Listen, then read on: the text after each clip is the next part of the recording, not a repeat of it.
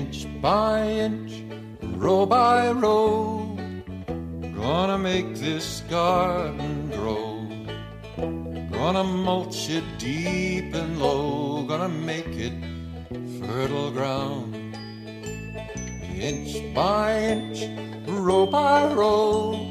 Please bless these seeds I sow. Please keep them safe below till the rains come tumbling down. Hello, K Squid listeners. It's every other Sunday again, and you're listening to Sustainability Now, a biweekly K Squid radio show focused on environment, sustainability, and social justice in the Monterey Bay region, California, and the world. I'm your host, Ronnie Lipschutz. Many of our listeners cultivate their own gardens, but amidst the hurly burly of daily life, gardens sometimes take second place to other needs. If you have procrastinated or have been too busy to sow your seeds, it's not too late to plant in July and harvest in October. That's what we're going to talk about today. My guest is Renee Shepherd, owner of Renee's Garden and seed entrepreneur extraordinaire.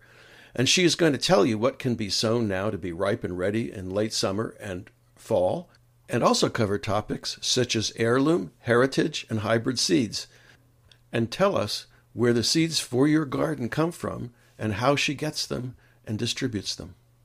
Renee Shepherd, welcome to Sustainability Now.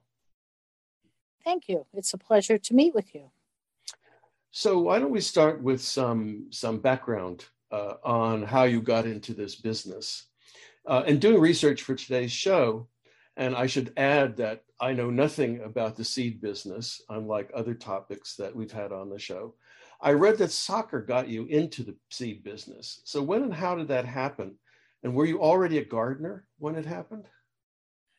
Oh, yes. Well, I guess you could say soccer got me into the business. Um, my grandmother was a great gardener, and I spent Saturdays often with her and really enjoyed eating fresh food from the garden that she made me and we picked. So that was a, a really strong memory. And then I started a garden when I moved to California, um, but it wasn't that great. And I was a graduate student at UCSC, and we used to invite all the graduate students over for pickup soccer games uh, on Sundays, and the European students, this is in the 80s, a thousand years ago, and they were the ones who really knew how to play soccer because yeah. it wasn't that popular in the states so we always used to invite all the europeans we could and i became very good friends with a dutch couple and he was here the um, to sell um, lettuce seeds to all the growers in salinas. We became good friends and he saw my garden. He said well these varieties are fine but how about some really good tasting varieties? Because in europe most people shop for fresh produce almost two, three times a week, and we breed more for flavor than what I'm seeing growing in the farms here. Mm-hmm. And of course, I said, yes, I'd be delighted to try them. And then, so I tried some French tomatoes and Dutch lettuce. And then I got the idea if I like them, then anybody else who had a garden would, would probably like them just as much. So that's how I got into the seed business. Well, that of course tells us what was the impetus, but what did you do then? Well, I was uh, I was had got my PhD from UCSC in in the history of consciousness, which was a, and still is an interdisciplinary program. And I was teaching wherever I could pick up a job as an instructor, which has no real future because you, right. you're not in a tenure track. So I decided, why not uh, try and start a business about which I knew nothing? So I called up some other people in the seed trade, and they were most kind and helpful in giving me some ideas. And then my friend Kay Spoonman, who is still one of my best friends, who I got the original um, seeds from, said, Why don't you just start a catalog? You can write well, you've proven that, and I'll help you with the seeds. So I got a second mortgage on my house and did it. You started, so you started writing a catalog and you imported the seeds. Is that how that worked? That's right. I um, wrote a print seed catalog called Shepherd's Garden Seed. This is back in the late 80s. Uh, we got the seed varieties from many places, United States, largely Europe, because we focused on the European varieties. And then little later, it was successful, and I started to sell flowers, and I got a lot of help and advice from the UCSC Farm and Garden and from Camp Joy, which is an organic a farm up in Boulder Creek. And then I started traveling and meeting people in the seed business. Um, and it was just very good timing because people were getting very interested in food. And uh, right, right. I was really selling seeds for varieties that tasted great. Huh. Um, I, I, have, I do have a question. Did you have any trouble importing the seeds with, you know, custom regulations or anything like that? Uh, no, the seed trade is a very international business. If you if you go to the store and look at a seed rack, you're seeing seeds from probably 60 or 80 countries because uh-huh. seeds are grown where they grow well. And every seed comes with a phytosanitary certificate identifying its uh-huh. origin and showing a lab test. There is a lot of USDA bureaucracy involved, but it's very it's manageable. Okay, no, that that, that I get the uh, the phytosanitary certification. Um, I know that I know that sometimes people try to carry seeds across borders, uh, which is apparently not legal um, because governments are afraid of of uh, I guess invasive species. I'm not quite sure. Anyhow. Uh, uh pests and diseases and invasive species with pretty good reason. It seems per- totally unfair that you can't bring a couple buckets from here or there, but uh, you know, it's probably the right intention anyway. Yeah. So I read in when I was doing the research, I read that Alan Chadwick was an important influence on you. Um, and why don't you tell us uh, how that was, how how he influenced you? Would you want to say something about who he was? Well, why don't you tell us who he was? Well, Alan Chadwick was a, tremendously interesting and wise man who started a garden here and in several other places at the Zen Center up in San Francisco and a few other places. And he was an early advocate of organic gardening and gardening by the seasons. I did not know Alan directly, but a lot of the people I worked with were very influenced by him. And he's one of the progenitors of the whole organic movement in the United States. So you could not live in Santa Cruz when he was around without being influenced by him. And most people who helped me uh, knew and revered him. Yeah, well, I, I, I remember he wasn't the founder, I think, of what became the Chadwick Garden on campus, but he came. Yes, he, he came. He did. He did. He was. He yes, did. he was brought here by the original provost, um, Page Smith, to start a garden. Ah, okay, okay, that's right. Um, on that very unimpressive piece of land just below Merrill College, right? Um, or was it correct. elsewhere? Yeah. Uh, it started out as the garden by Merrill, and it was unbelievably wonderful garden. A lot of people became gardeners and went into the area of farming and food because he was an incredibly inspiring and charismatic person. They don't make them, they, you know, come just a few come around in each generation. He influenced mm-hmm. a tremendous amount of people who I respect and revere. Yeah, our listeners should know that the garden is still up there, and um, it probably has has regular open hours, but it's quite an impressive site. Um, did you did you ever work? Did you work in the garden or maybe on the farm? Neither. Neither. Okay, so so it was it was an influence without you being sort of uh, initiated into gardening there. Um, do you have a philosophy of gardening? Well, you know, I'm not sure what you asked. You gave me these questions in advance, but I'm not so sure what you mean by a philosophy of gardening. Um, I'm an organic gardener. I use organic techniques and have done so in our trials for, for many, many years. Uh, with all that that implies, I am interested in finding varieties that are easily to grow, easy to grow for most people in their backyard, but widely adopted, and that the vegetables taste are, are chosen for ease of cultivation and because they are really good to cook with, mm-hmm. and for flowers for ordinary flowers, but in all their forms and colors.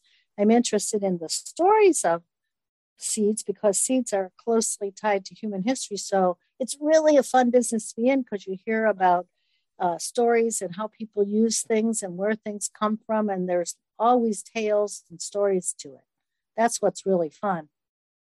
Well, by, by philosophy, I meant, you know, some people plant gardens for, oh, I don't know, transcendent purposes and others just to grow food. You mentioned the history of seeds. Uh, do you see yourself as being in the sort of business of, of propagating seeds through history or something like that? Well, gardening is something that ties everybody together because we all do have to eat. And mm-hmm. uh, food is a subject of endless interest to everybody. So it's a common ground for every culture. And you can learn a lot about people and have something in common with them if you talk about food and you eat together. So I think it's a unifying principle for, for anybody from anywhere.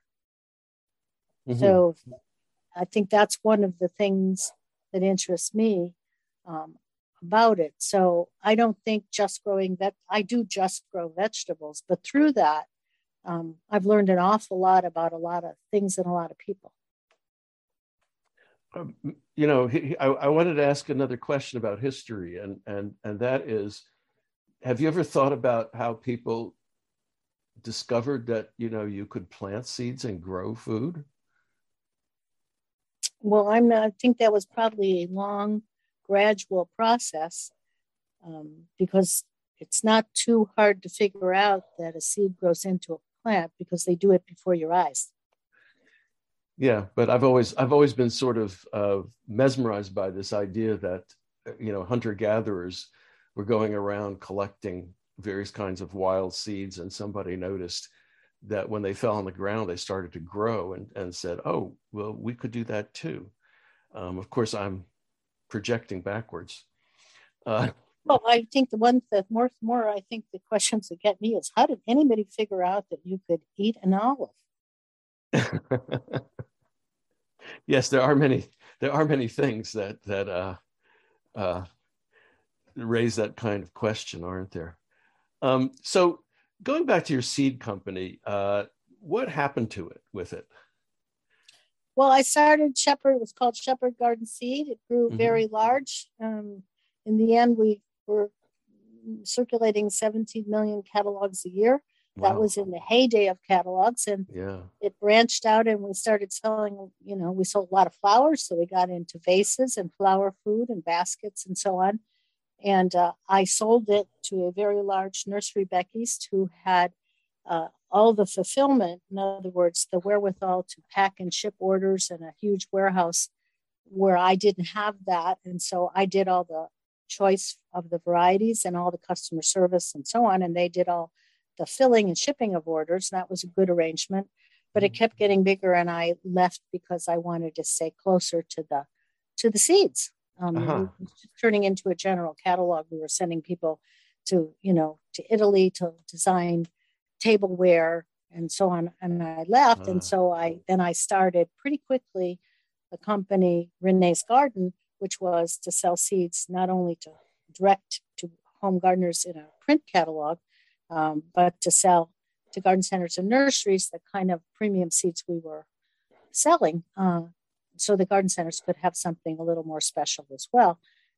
Renee's Garden has never had a print catalog. We've always been entirely online. Yeah, I was going to ask about that. How did you uh, how did you figure that one out? Well, we had a website really early, like 1996 or 97. I mm-hmm. was the virtue of the web for people in my business and seed business is you can add things, you can subtract things, you can tell the stories, you can put up photographs, you can be interactive with customers. I think it's a wonderful way uh, to uh, join in a community with your customers. I've, I've enjoyed it a lot and put things up, take things down. And now with YouTube, we can show how we do things. You know, I've been on the web. Our website for Renee started in 1997, early. Yeah, that's uh, that isn't early. Before before lots of people had access to the internet, actually. Are most or all of your customers home gardeners? Yes, we are exclusively for home gardeners. We don't sell seeds to growers or farmers. We sell them to garden centers and nurseries and our wholesale division and to home gardeners. And our website is oriented toward home gardeners. So we sell seeds and knowledge about how to grow them and how to succeed with them with a lot of support. We have lots of photos. And the main thing that differentiates my company is we don't sell anything that we haven't grown. So we have a big trial garden here in Felton, and we have another one in Vermont. So all our packet instructions are based on our own experience. Where do you get the seeds that you, you know, that you try out? Well, let's say I am looking for most I try to buy things from their country of origin. So mm-hmm. most all our basils, we sell about 18 different kinds of basil, mm-hmm. come from all the green ones come from Italy, and the Thai basil comes from Thailand. And, yeah. And so on. So we get a lot of eggplants from Italy. We get a lot of um, brassicas from Korea and Japan, where they eat a lot. So we try to find things where they are there are most varieties and they're most diverse. And so once you've you've identified something that you you know you want to sell, what sort of arrangement do you do you have a, a distributor in the the you know vegetables home country? I mean, how do you how do you get the seeds? Okay, well, every year there's a big meeting, an international meeting. Uh-huh. They usually happen in the U.S. and it moves around, and there's probably around a thousand seed growing companies from all over the world that come to it. I see. And it's like a five day speed dating experience. So you meet with, um, I literally, you literally have 12 or 15 meetings over a day yeah. with different seed producers. And that is a specialized industry. So, for example, I work very closely with a company in the Czech Republic for a lot of vegetables. So we meet with them and they show us what they're working on and what new varieties they have and I make sure that all the things I already selected from them are still available and I tell them what I'm looking for. For example, little snack peppers, you know, the little sweet peppers that are yeah. yellow and orange and red that red, you see in the supermarkets yep. in a bag. Yep. So I tell them, well, I'm looking for more colors of that or sweeter ones. And so it's an interactive meeting. And then they send samples, we grow them out, and the ones we like, we place purchase orders then they send the seeds in bulk quantities, usually by air freight, in large quantities, sometimes by ship. We receive them in our warehouse and we fill them in packets. I receive it in bulk and break them into packets. Most seed packets are printed here in the US, and I mm-hmm. write the packets and provide uh-huh. all the packets. Huh.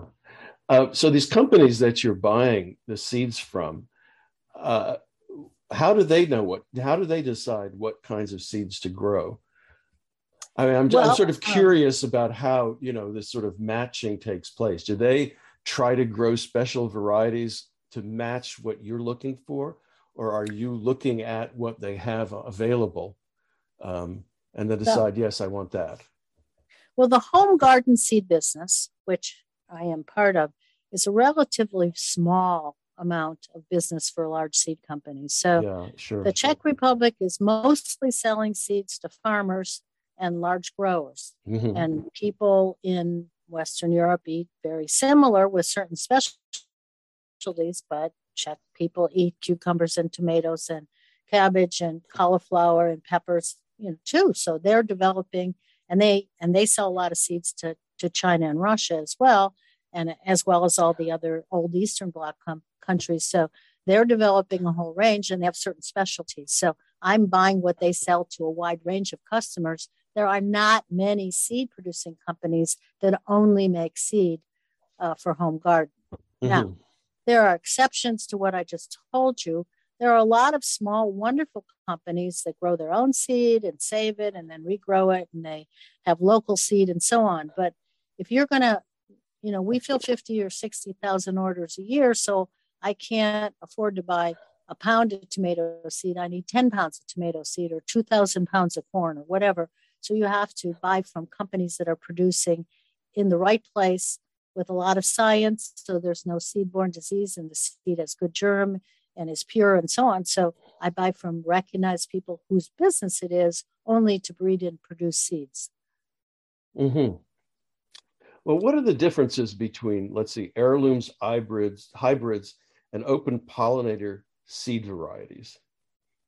Well, uh, an heirloom seed is a variety of seed that's more than 50 years old.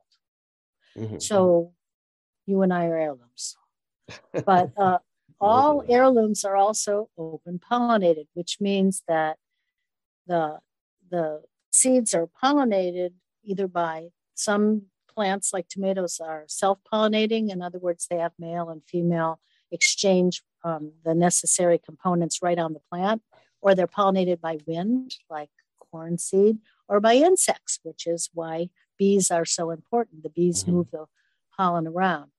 And therefore, if uh, it's open pollinated and you save the seed, you can plant it again and you'll get exactly the same thing if if it's properly spaced from another similar variety. Mm-hmm. A, a hybrid variety is what a lot of modern vegetables are. That simply means that you choose a male, let's say you decide you're going to make a tomato hybrid and you want one that is, ex- you take a male that may, ha- um, you save the male parts of the flower that you put the one variety in a greenhouse and you emasculate and, and you save only the female flowers and then you introduce the male um, uh, you, you get the male flowers from another variety so you, mm-hmm. you hand pollinate them but the reason to do it is let's say you want a variety that's extremely disease resistant mm-hmm. um, is deep red and um, tastes really good and you, you get some of the qualities from one parent and some of the qualities from another parent and you cross them to make a cross and those um, new tomatoes like early girl better boy sun gold little golden cherries um, they will produce seeds but they won't make the same cross. You have to artificially make the cross each time. So hybrid varieties are, cre- are, created um, and they don't come true from seed. You would if you planted the seeds of a sun gold tomato you would get many tomatoes but they wouldn't necessarily have attributes that you cross them for in the first time.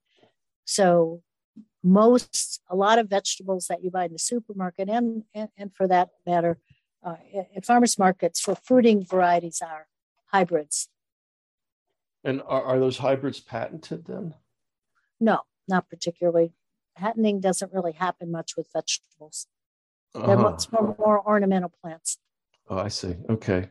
Um, so what what is most what you know for the home gardener? Are there advantages to these different kinds of um, seeds? Well, it depends. So heirlooms or or open pollinated heirloom open pollinated seeds that are older heirlooms. So some of the older varieties, particularly with tomatoes, have wonderful stories and interesting colors, mm-hmm. but they're not they're not particular. They weren't hybridized crossed with varieties that had good shelf life, for example, which can be a good thing, but also means that they don't last very long and they split and they're not, they weren't bred for disease resistant. Most hybrids are uh, crossed for variety with one of the selected parents has good disease resistance. So mm-hmm. um, it depends. So, for example, here on the coast, there's a very famous heirloom tomato called Brandywine, which is revered for its intense flavor but it only tastes that way as good as that and produces well if you're in a climate where tomatoes really do well because that's where it's from. That's where it was developed. So if you're in a hot humid climate you can't beat a brandywine but here on the coast they crack and they don't taste as good and they can be disease prone. So it depends. Heirlooms are good in the really good in the areas they were first selected in they hmm. may or may not be good in a home garden, and it's worth experimenting because there's a tremendous diversity. But some plants, I always grow hybrid uh, brassicas or cole crops because they mature earlier and they're more resist, disease resistant. So I would say for a home gardener, both are fine.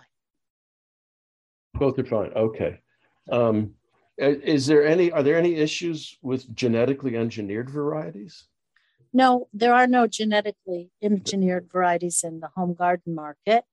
There will probably never be because okay. our customers don't want them, wouldn't buy them. Mm-hmm. We would all have to sign our life away to even offer them. They're very expensive. Uh, it's just it's just not part of our marketplace.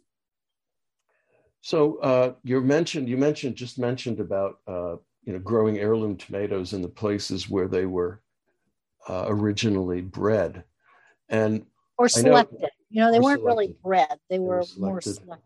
Mm-hmm. Uh huh. Well, you know, we've got lots of microclimates on the California coast, and some things grow better in some places than others. And so, how do gardeners determine what will grow best in their particular location, or how can they? Well, you know, a lot of it is just kind of where you are. For example, I think I'm in Felton above Santa Cruz. So if you live in Santa Cruz, you know, you have cool nights and cool weather compared to inland. So you're going to look for a tomato that can stand the, you know, cooler weather. You're not going to be able to do, grow all those heirlooms that like it hot humid. Uh, so it depends on looking for the right varieties for your for your weather climate. On the other hand, if you pick the right time of year for leafy greens, you can grow almost any leafy green if you if you grow them in the right weather. So fruity vegetables have more requirements than leafy greens. So what grows well in uh, in this area? Well, just about everything. We live in an absolute paradise, and for anyone who is thinking of trying to grow a garden who hasn't done it before, a really great way to start is with a little salad garden. Uh-huh. Our coastal climate, obviously not in the hills where it gets to be 100 degrees, midsummer is not the time to start a salad garden. They want to be started in spring and then when the weather cools down. But in Santa Cruz, for example, or right along the coast, you can grow salads just about year round. So salads and herbs are a really good place to start. You know, I've uh, for for I don't know how long, for, as long as I've been in California, I've I've heard people say, "Well, it's difficult to grow tomatoes here," and I know we have varieties now that will grow in this kind of weather. But uh, is that is that the case, or am I just repeating an old uh, an old myth? Well, I guess I would have to use you when you say here. I mean, when, well, I'm on campus. I'm on campus, already, but I mean lower lower alt, uh, altitudes not you know places that don't get that have fog in the summer that get foggy um, i would say the, well first of all you can buy dry farm tomatoes there right, and yeah. there's no reason to ever try to grow your own when you can get dry farm tomatoes okay. i don't think there's anything better in the whole world um, but if you wanted to grow tomatoes along the coast you would want to choose varieties that can handle cooler weather mm-hmm. and there are a, a handful one of the best known perhaps is sun gold they're, they're a commercial variety too. They're the little golden cherries. Mm-hmm. That'll do well. Early girl does well along the coast. Um, Stupice. I mean, you just go to the local garden centers who will give you some guidance. Uh, okay. Or so, you can simply grow broccoli and cabbage and lettuce and so on and trade with someone who lives in Felton and gets great tomatoes. Aren't those that seasons are, are, those seasons coincident? I mean, I thought that the the greens were more winter crops and the tomatoes more summer crops.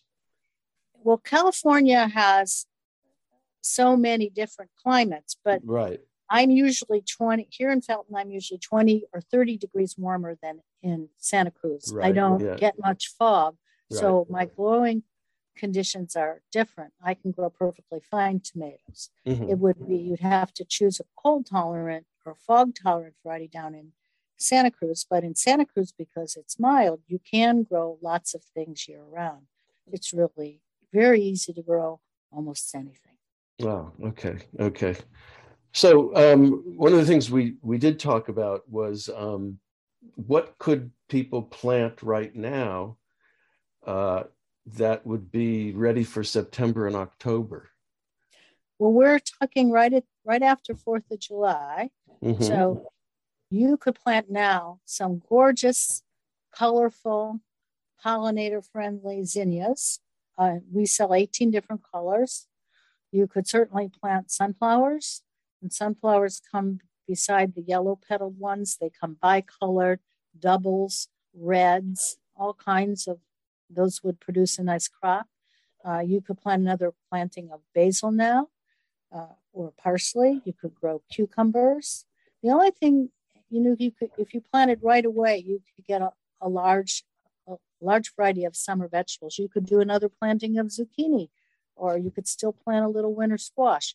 You could not from seed plant tomatoes, peppers, and eggplants simply because they take a long time to mature and there wouldn't be enough time. Yeah. And anything that can mature before, let's say, November, you can still plant. Now, if we were talking in New York, I wouldn't say that. But in California, we have a very long season. So if you started in the shade in a container, you could still plant some salads. Uh-huh. What else? And it depends. I usually start with what would you like to eat? And then we'll work on what you can grow based on what you want to eat.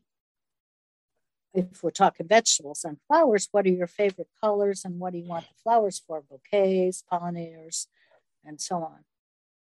Well, so I live on on the at the base of campus uh, in Santa Cruz, and and the campus is usually about five uh, when it gets sunny, about five to eight degrees warmer than downtown.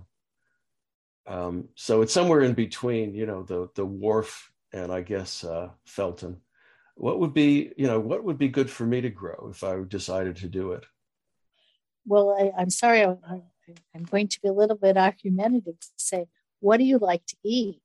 It, it, it, there's a chicken and egg, but I usually oh, I say yeah. on one end Like, what do you? Well, what you? I could say, okay, you could start some. Let, let me think.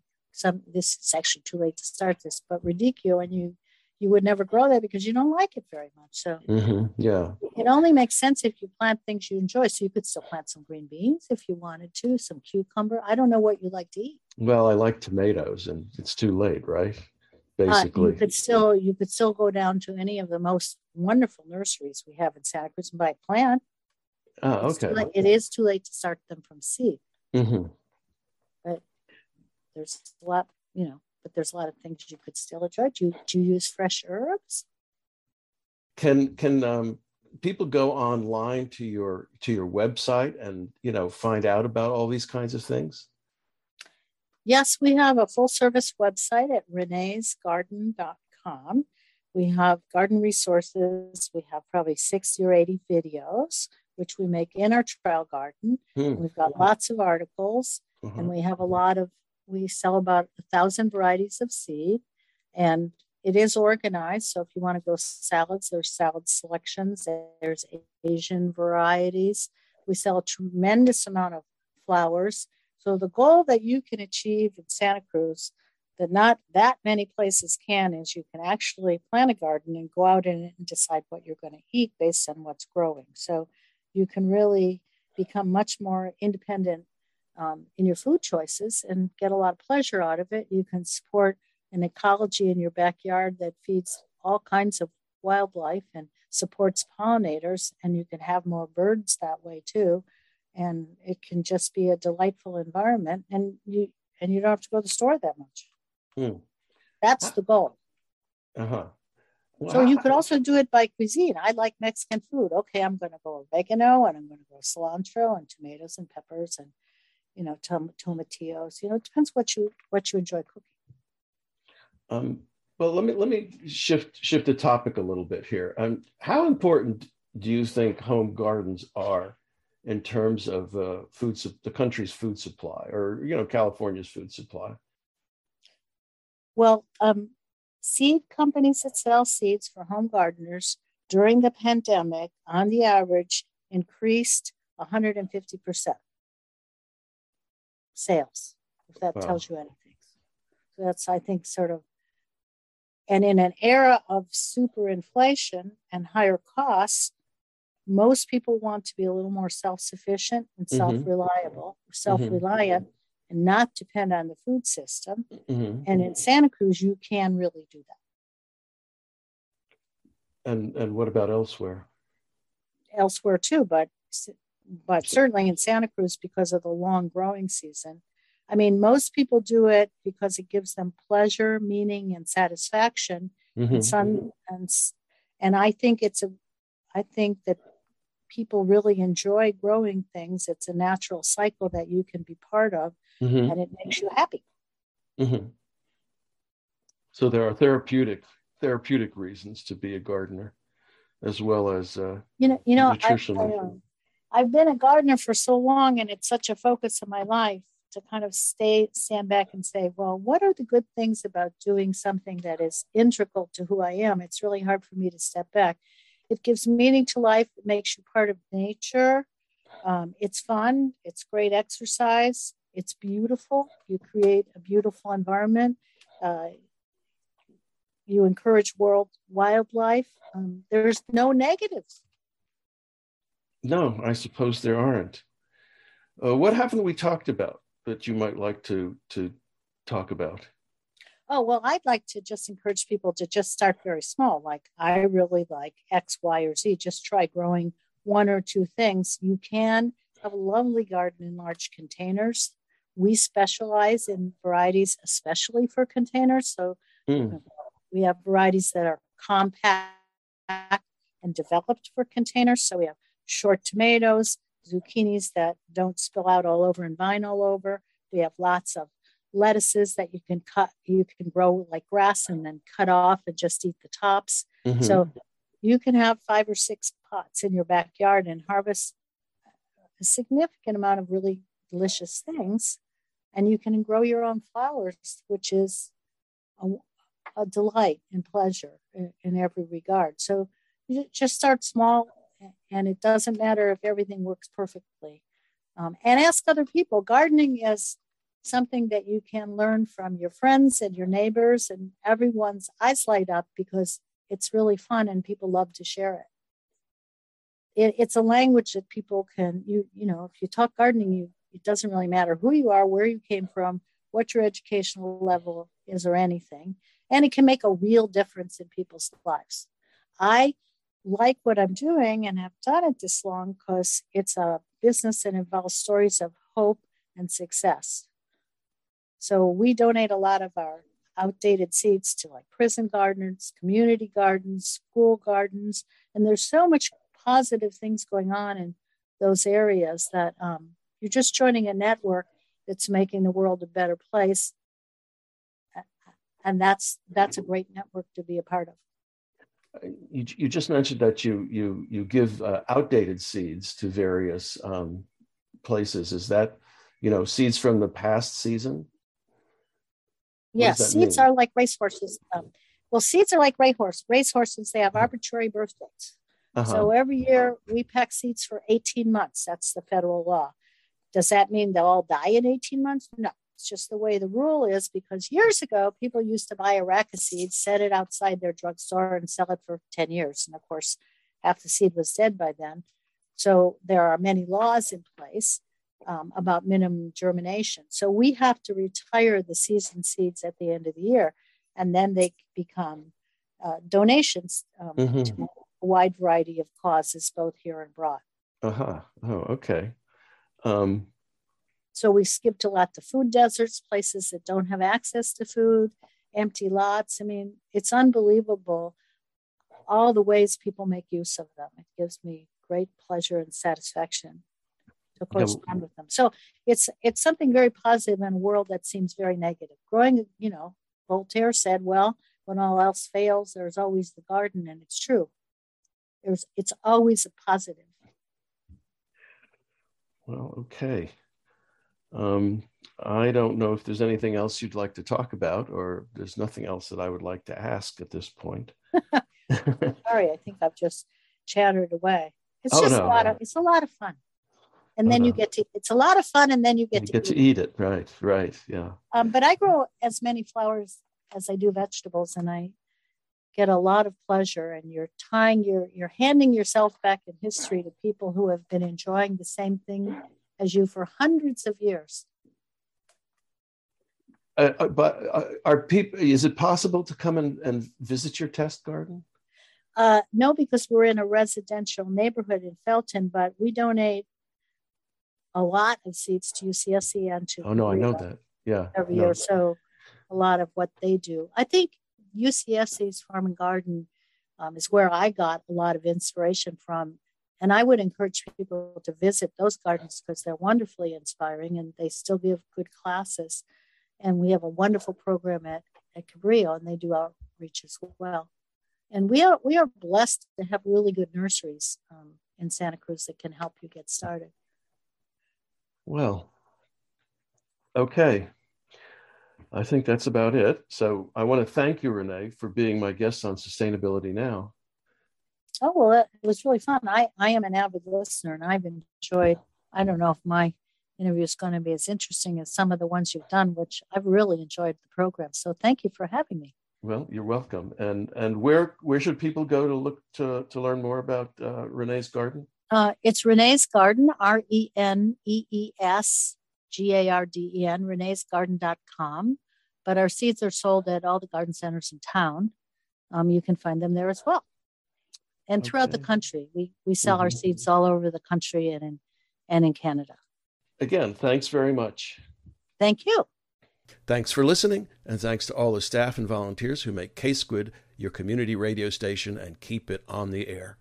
And so, until next every other Sunday, sustainability now. Inch by inch, row by row, gonna make this garden grow. Gonna mulch it deep and low, gonna make it fertile ground. Inch by inch, row by row, please bless these seeds I sow. Please keep them safe below till the rains come tumbling down. Pulling weeds, picking stones, we are made of dreams and bones. Need a spot to call my own, for the time is close at hand. Grain for grain, sun and rain, find my way in nature's chain. Tune my body and my brain to the music of the land. Inch by inch, row by row, gonna make this garden. Gonna mulch it deep and low, gonna make it fertile ground. Inch by inch, row by row, please bless these seeds I sow. Please keep them safe below till the rains come tumbling down. Plant your rose seasoned with a cheerful song. Mother Earth will make you strong if you give her loving care. Old crow watching from a tree got his hungry eye on me. In my garden I'm as free as that feathered thief up there. By inch, row by row, gonna make this garden grow. Gonna mulch it deep and low, gonna make it fertile ground. Inch by inch, row by row, please bless these seeds I sow. Please keep them safe below till the rain come tumbling down.